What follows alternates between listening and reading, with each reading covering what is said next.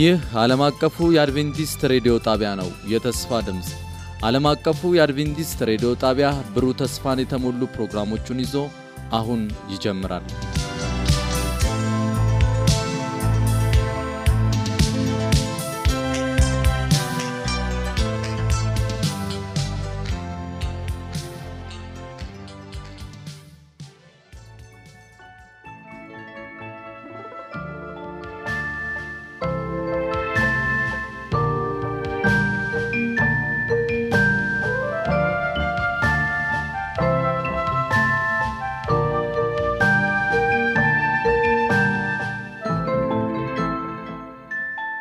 እንደምን ሰንብታችኋል? ክቡራትና ክቡራን መደበኛ የሬዲዮ ፕሮግራማችን ተከታታዮች ዛሬም እንደ ወትሮ ሁሉ ሳምንታዊ የጤና መሰናዷችንን ይዘንላችሁ ቀርበናል።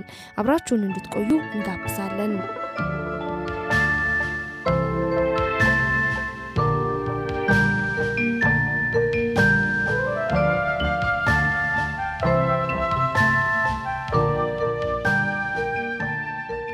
ሰላም ጤና ይስጥልኝ። የተከበራችሁ የሁለንተናዊ ጤና የሬዲዮ ፕሮግራም አድማጮቻችን ይህ በየሳምንቱ ወደ እናንተ የሚቀርብላችሁ ሁለንተናዊ ጤና የተሰኘ ፕሮግራማችን ነው። ዛሬ በሚኖረን ቆይታ ከዚህ በፊት ጀምረን የነበርነውን ስምንቱን ሐኪሞች በሚል ርዕስ ስር የተለያዩ የተፈጥሮ ሕክምና ዘዴዎችን ስንማር ነበረ።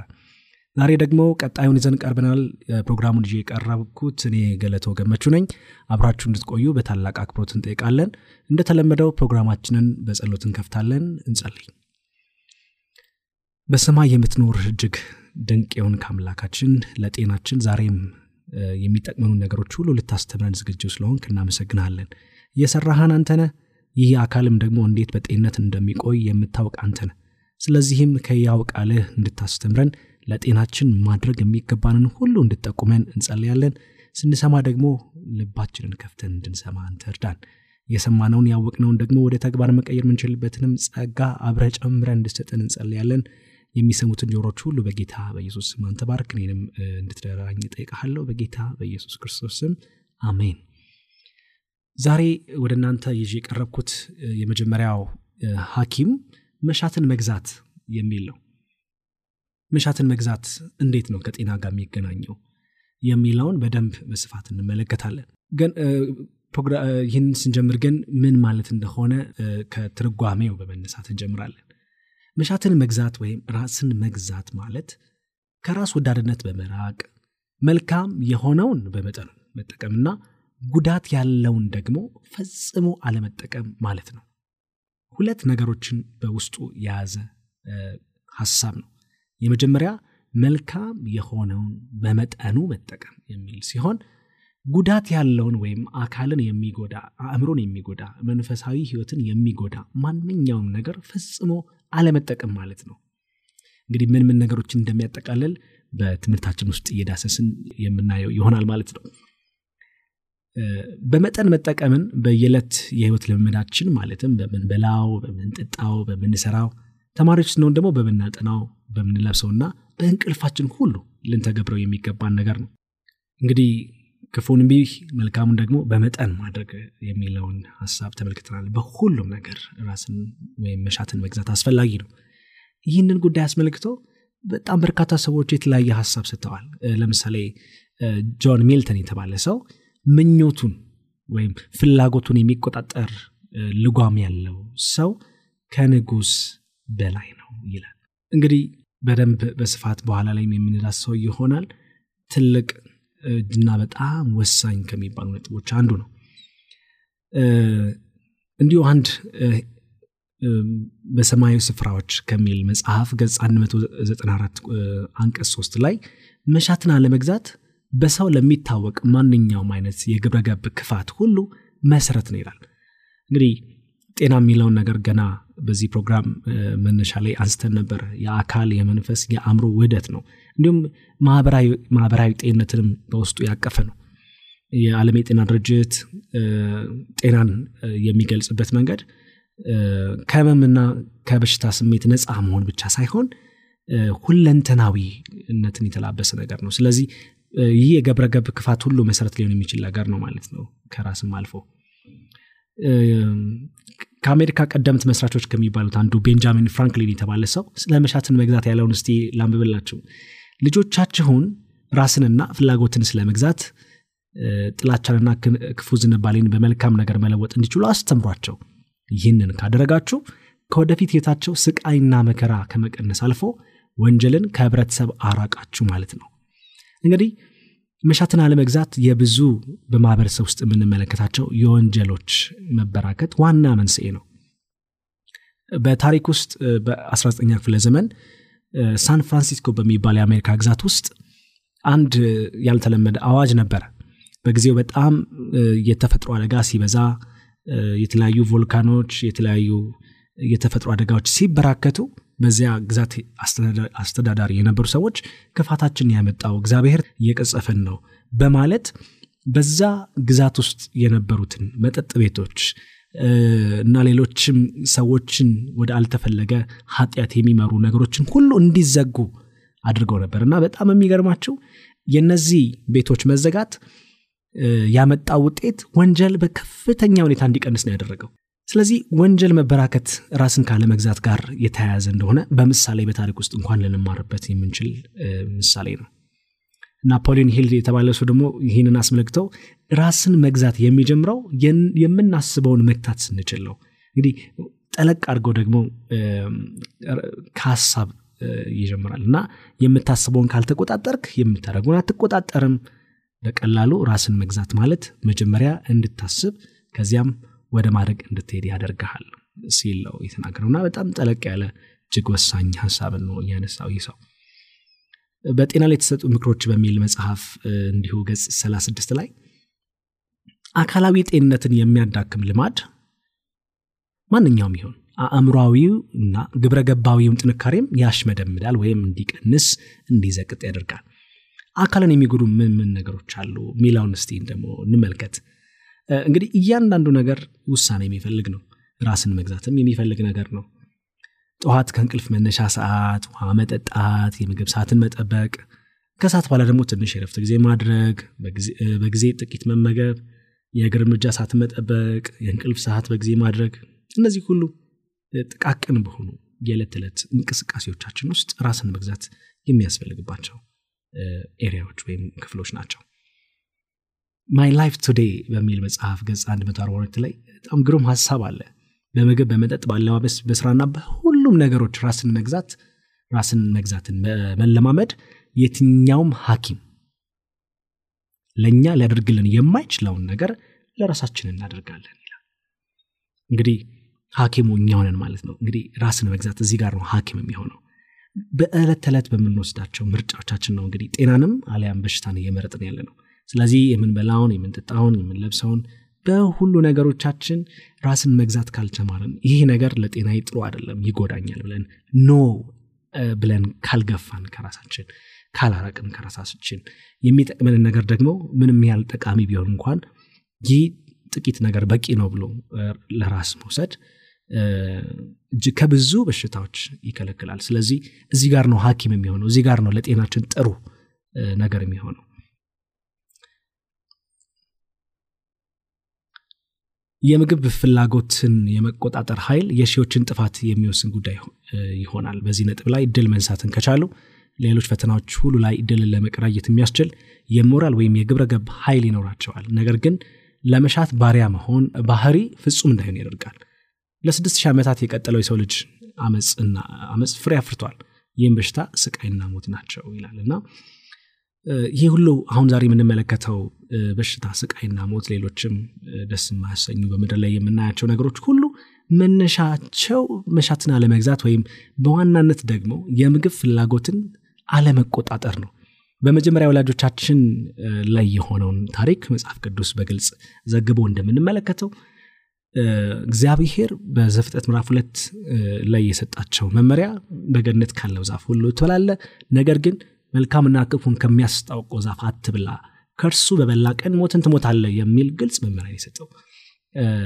ነገር ግን ምዕራፍ ሶስት ላይ ደግሞ ሄዳችሁ በምትመለከቱበት ጊዜ አምስቱም የስሜት ህዋሳቶች የሔዋን ማለት ነው ተግባር ላይ ሲውሉ ትመለከታላችሁ። ያ ራስን አለመግዛት መሰረት ተደርጎ ሊወሰድ ይችላል። እንግዲህ ወደዛ ዛፍ ባቀናች ጊዜ ያንን ዛፍ እንደተመለከተች እንመለከታለን። መጽሐፍ ቅዱስ በግልጽ ዘግቦልን እንደምናይ ማለት ነው።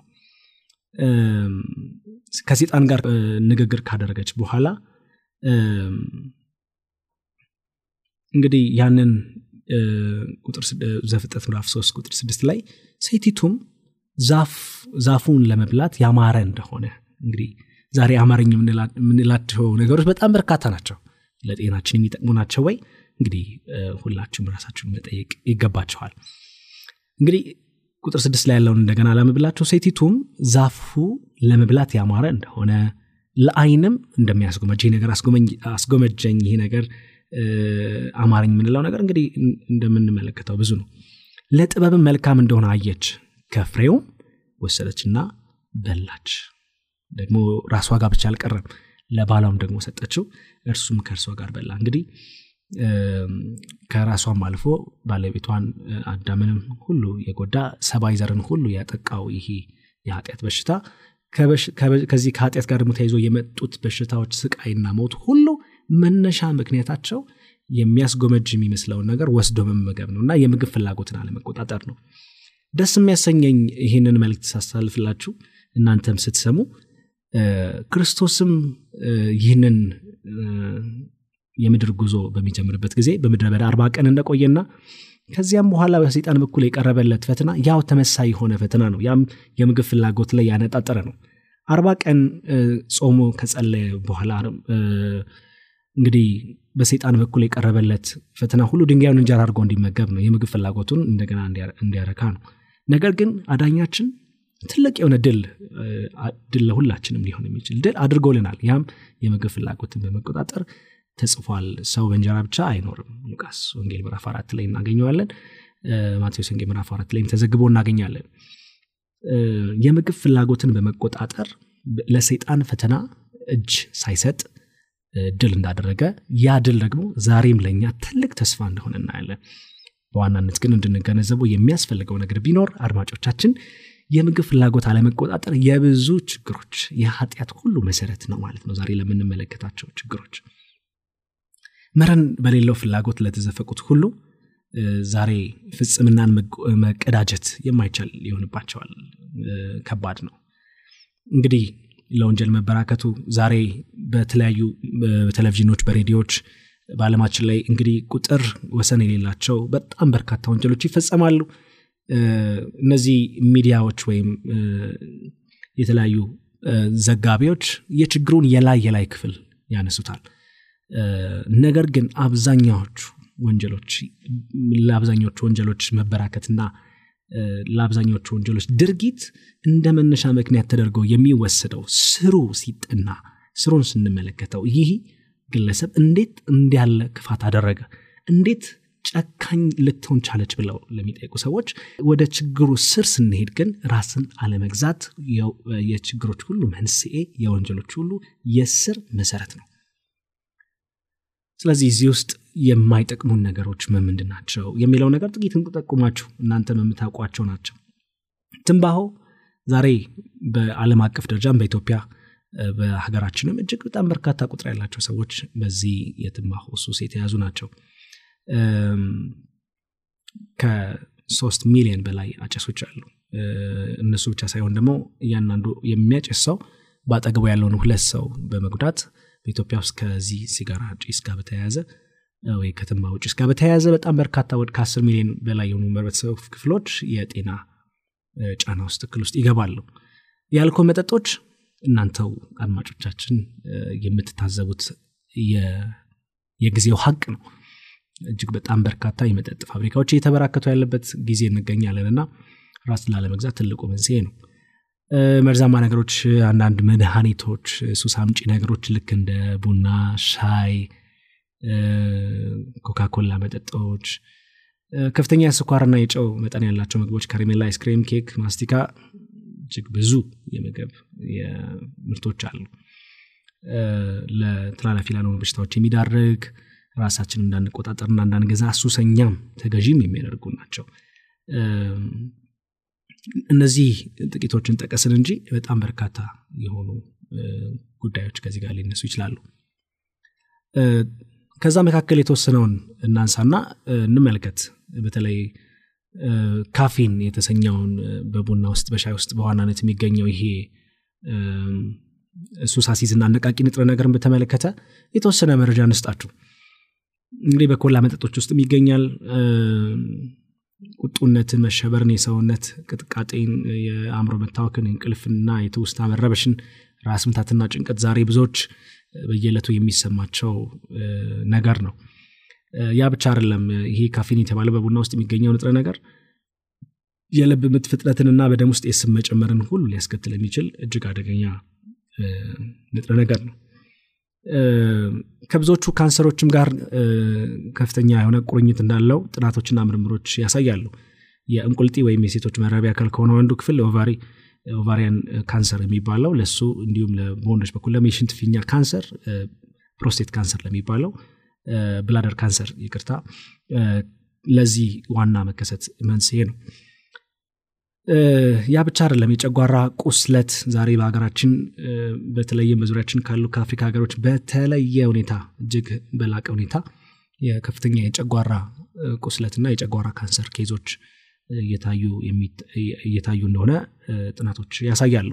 ለእነዚህም ቡና እና ጨው የበዛበት ምግብ ቆጣ ያሉ ምግቦችን አብዝቶ መመገብ እንደ ዋነኛ ምክንያት ተደርጎ ይወስዳል ሌሎችም የጡት ካንሰር የፕሮስቴት ካንሰር እጅግ በጣም በርካታ የአጥንት መሳሳት በሽታ እንደ ዋና መንስኤ ተደርጎም ሁሉ ይወሰዳል በቡና ውስጥ የሚገኘው ካፊን አድማጮቻችን። በተለይ ደግሞ እርጉዞቹ ነው ይህንን አይነት ልማድና ዝንባሌ ያላቸው ሴቶች በሚወልዷቸው ልጆች ውስጥ ወይም በፅንስ ላይ ከፍተኛ የሆነ የከፍተኛ ክብደት መቀነስ የአጥንት እና ሌሎችም መዛባቶችን የሚያመጣና የሚያስከትል ነው። በሚያጠቡ እናቶች ውስጥ ደግሞ ይህ የማነቃቃት ባህሪ ያለው በጡት ወተት አልፎ ልጅን ሁሉ ሊጎዳ የሚችል እጅግ አደገኛ ነገር ነው። ከዚህ ጋር ጎን ለጎን ተያይዞ የሚታየው ሌላ የካፊን እጅግ አደገኛነት አንዳንድ የምግብ ንጥረ ነገሮች ከሰውነታችን ጋር እንዳይዋሃዱ የማድረግ ሁሉ እጅግ ትልቅ ሚና አለው። እንደ iron እና ካልሽየም እንዲሁም የ vitamin B ክፍሎች በሰውነታችን ጋር እንዳይዋሃዱ ሁሉ ሊያደርግ የሚችል እጅግ የጎንዮሽ ጉዳት ያለው ነው። ምንም እንኳን እነዚህ ሀቆች በማህበረሰባችን ውስጥ የምናያቸው በተደጋጋሚ የምንታዘባቸው ቢሆኑም ለማህበራችን መመስረት እንደ ማዕከል ተደርጎ የሚወሰደው ይሄ ቡና ነው። እዚሁ ጋር አንድ ነገር ጠቁሚያቸው የማልፈው ነገር እንግዲህ ማህበሬታችን የተመሰረተው ሰዎችም ተሰባስበው የሚጫወቱት በዚህ በቡና ዙሪያ ነው እና ቡና ደርሷል ተብሎ የቡና ሰዓት በአንድ ቤት ውስጥ በሚሰናዳበት ጊዜ ጎረቤቶች ሁሉ እንዲጠሩና ወደዛ ወደ ተዘጋጀው ወደዚህ ወደ ቡና ሴሪሞኒ ወይም ስርዓት ስነስርዓት እንዲጋበዙ ይደረጋል። ነገር ግን ምናልባት ሁላችንም በተለምዶ ምንለዋለን እና ከዚያ በኋላ ያ ቡና ደርሶ ሁሉም ከዚያ ከተዘጋጀው ከተሰናዳው ተወዳጅ መጠጥ ሁሉም የየድርሳቸውን በሚወስዱበት ጊዜ ብዙም ሳይቆይ ይህ የቡና የማነቃቃት ተግባር የማነቃቃት ሁኔታ ይፈጠራል። ከዚህ ጋር ተያይዞ ግን ያለ ልክም ምላስ የሚፈታበት ሂደት ይኖራል ማለት ነው። ጥናቶችም እንደሚያሳዩት ምላስ እንዲፈታ ያደርጋል። ያ ማለት እንግዲህ ቡና ላይ ወሬ ስጋ መቦጨቅ ይሉታል በተለምዶ ሁላችንም የምናውቀው አቅ ነው።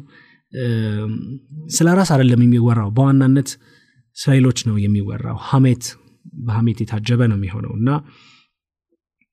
ስለዚህ የሚመጡት ሪፖርቶች የተጋነኑ ናቸው።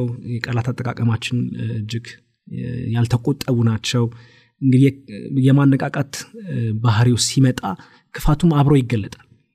እንግዲህ ሀሜት በየትኛውም አይነት አስተምሮ ተቀባይነት የሌለው እጅግ አሉታዊ ኢሞሽን ወይም ስሜት ከምንላቸው ውስጥ ሊመደብ የሚችል ነው። ያ የማነቃቃት ተግባር ሲመጣ እንግዲህ ያ ሁሉ ሀሜት አብሮ ይቀጥላል። ትልቁ ልናስበው የሚገባን ነገር ግን እነዚህ ነገሮች ከመንፈሳዊ ህይወት አንጻር እንዴት እንመለከታቸዋለን? መጽሐፍ ቅዱሳችን ግልጽ ነው። ማቴዎስ ወንጌል ምዕራፍ 25 ላይ የቀረበልን አንድ ነገር ቢኖር ቁጥር 45 ላይ ማቴዎስ ወንጌል ምዕራፍ 25 ቁጥር 45 ላይ እውነት እላችኋለሁ ከሁሉ ከሚያንሱት ከነዚህ ለአንዱ ስላደረጋችሁት ለእኔ ደግሞ አላደረጋችሁም ብሎ ይመልስላቸዋል እንግዲህ ከላይ ደግሞ ስንመለከት እነዚያ ጻድቃንን ከሁሉ ከሚያንሱ ከነዚህ ለአንዱ ያደረጋችሁትን ለእኔ ደግሞ እንዳደረጋችሁት እቆጥረዋለሁ ሲል እናያለን። ቁጥር አርባ ላይ ማለት ነው። ከሁሉ ከሚያንሱት ከነዚህ ወንድሞቼ ለአንዱ እንኳን ስላደረጋችሁት ለእኔ እንዳደረጋችሁት ይላቸዋል። ምን ማለት ነው? እንግዲህ በሌሎች ላይ የምንሰነዝራቸው እነዚ ቃላቶች ሁሉ በክርስቶስ ላይ የተሰነዘሩ ሀሜቶች ናቸው እና የእግዚአብሔር መላእክቶች እነዚህን ሀሜቶች ሁሉ ይመዘግባሉ። በፍርድ ቀን የምንጋፈጠው እጅግ ልንጠነቀቅበት የሚገባ ነገር ነው። ስለዚህም እናደፋፍራቸዋለን። ከዚህ አይነት ነገር ሁሉ ርቀን በንጹህ ህሊና እንድንመላለስ ዘንድ ያስፈልጋል። ጥቂት ነገር ጠቁመናችሁ የምናልፈው ምንም እንኳን ካፊን በዋናነት በቡና ውስጥ ቢገኝ ቢሆንም ከዚሁ ጋር ተመሳሳይ effect ያላቸው ወይም ተጽዕኖ የሚያመጡ በሻይ ውስጥ tannin የሚባል ንጥረ ነገር አለ። ይህም ጨጓራን የሚለብልብ የምግብ መፈጨት ሂደትን ጣልቃ እየገባ ከመፈጨት የሚያገድ ነው። በቾኮሌትና ሌሎችም መሰል ጣፋጭ ነገሮች ውስጥ ደግሞ ቴዎብሮማይን የተሰኘው ከካፊን ጋር ተቀራራቢ የሆነ ጎጂ ንጥረ ነገር አብሮ ይገኛል። እንግዲህ ራስ ምታት የአእምሮ ጭንቀት ዝለት ድካሙ መነጫነጩ አብሮ ተከትሎ የሚመጡ ናቸው እና ነገር ግን ልናደፋፍራችሁ ልነግራችሁ የምንፈልገው ነገር ቢኖር የእግዚአብሔር ጸጋ እና ኃይል የመስቀሉ ኃይል ከነዚህ ነገሮች ሁሉ ነፃ እንድትሆኑ ሊረዳችሁ ይችላል። ከእናንተ የሚጠበቀው ነገር ውሳኔ የልብ ውሳኔ ማድረግና እርግጥም ይህንን ነገር በማድረጋችሁ እግዚአብሔር እናሳዝናችሁ ከሆነ ንስሐ በመግባት አካሄዳችሁን ከእግዚአብሔር ጋር እንድታደረጉ ነው የምናደፋፍራችሁ ስለዚህም ጥንቃቄ ልናደርግበት የሚገባ ኤሪያ ነው። የአልኮል ጠጭነትን ስንመለከት የበሽታና የሞት ግንባር ቀደም ምክንያት የሆነ ያለበት ሁኔታ አለ። አልኮል የሰውነትን እያንዳንዱን ህብረ ዋስ የሚመርዝ እጅግ አደገኛ ነገር ነው። አእምሮን እና ነርቭን ስርዓትን ልብን ጉበትን ጨጓራን አንጀትን ያን ሁሉ መስመርና የበሽታ ተከላካይ ስርዓትን ሁሉ የሚያጠቃ ነው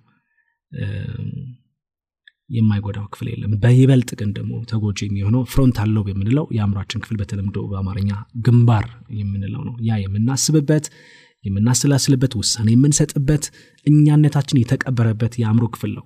ይህ አካልና ክፍል ከተጎዳ ከዚህ በኋላ የሚደረገው ነገር ሁሉ እምነት የሚጣልበት አይደለም።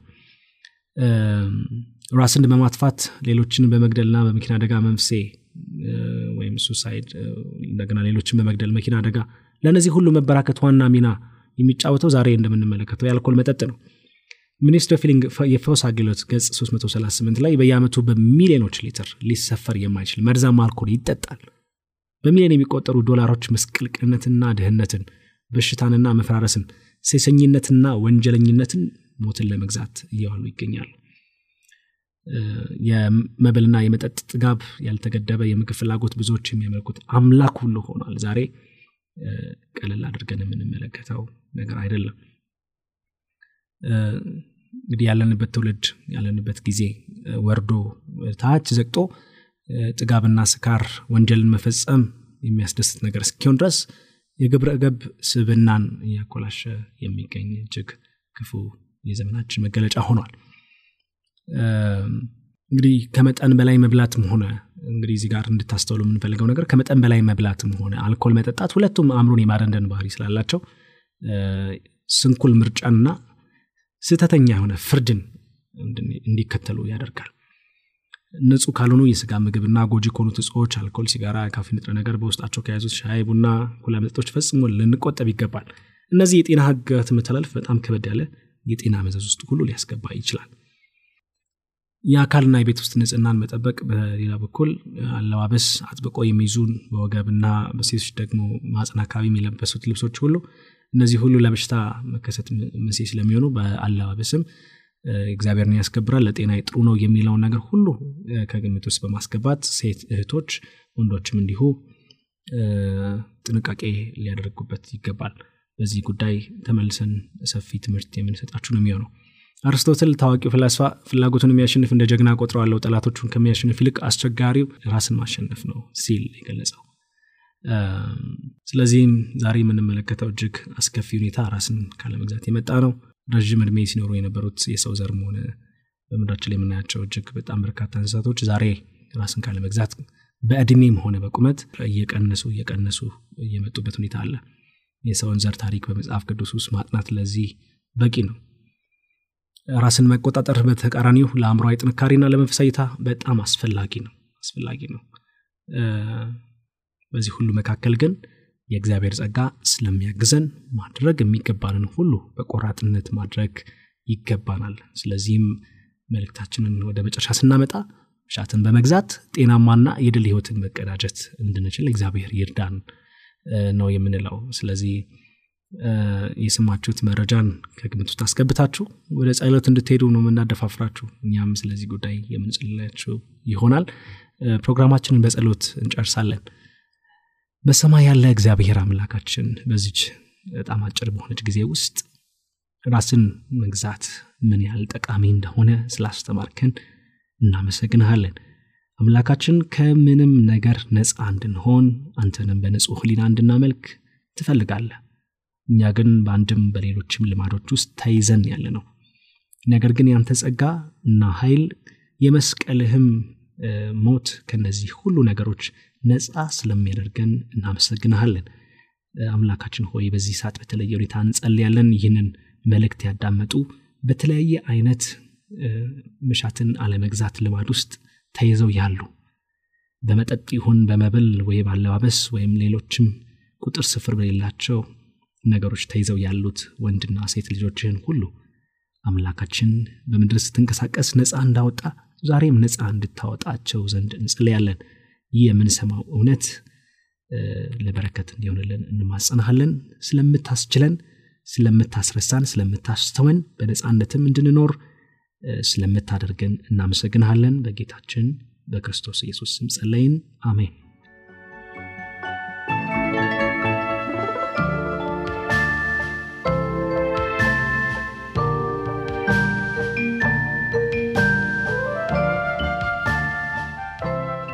እንግዲህ ክቡራትና ክቡራን ጊዜ ፈቅዶልን ማቅረብ የቻልናቸው ፕሮግራሞች እነዚሁ ብቻ ነበሩ። ነገ ከሌሎች መሰናዶች ጋር ስለምንጠብቃችሁ ቀጠሯችሁ ከኛ ጋር ይሁን እንላለን። ልጽፉልን ለምትፈልጉ ዓለም አቀፍ አድቬንቲስት ሬዲዮ የመልእክት ሳጥን ቁጥር 145 አዲስ አበባ መደበኛ አድራሻችን ነው። ለምትደውሉልን 51 1199 52 1855 የስልክ መስመሮቻችን ይሆናሉ። እስከ ነገ የጌታ ጸጋ ይብዛላችሁ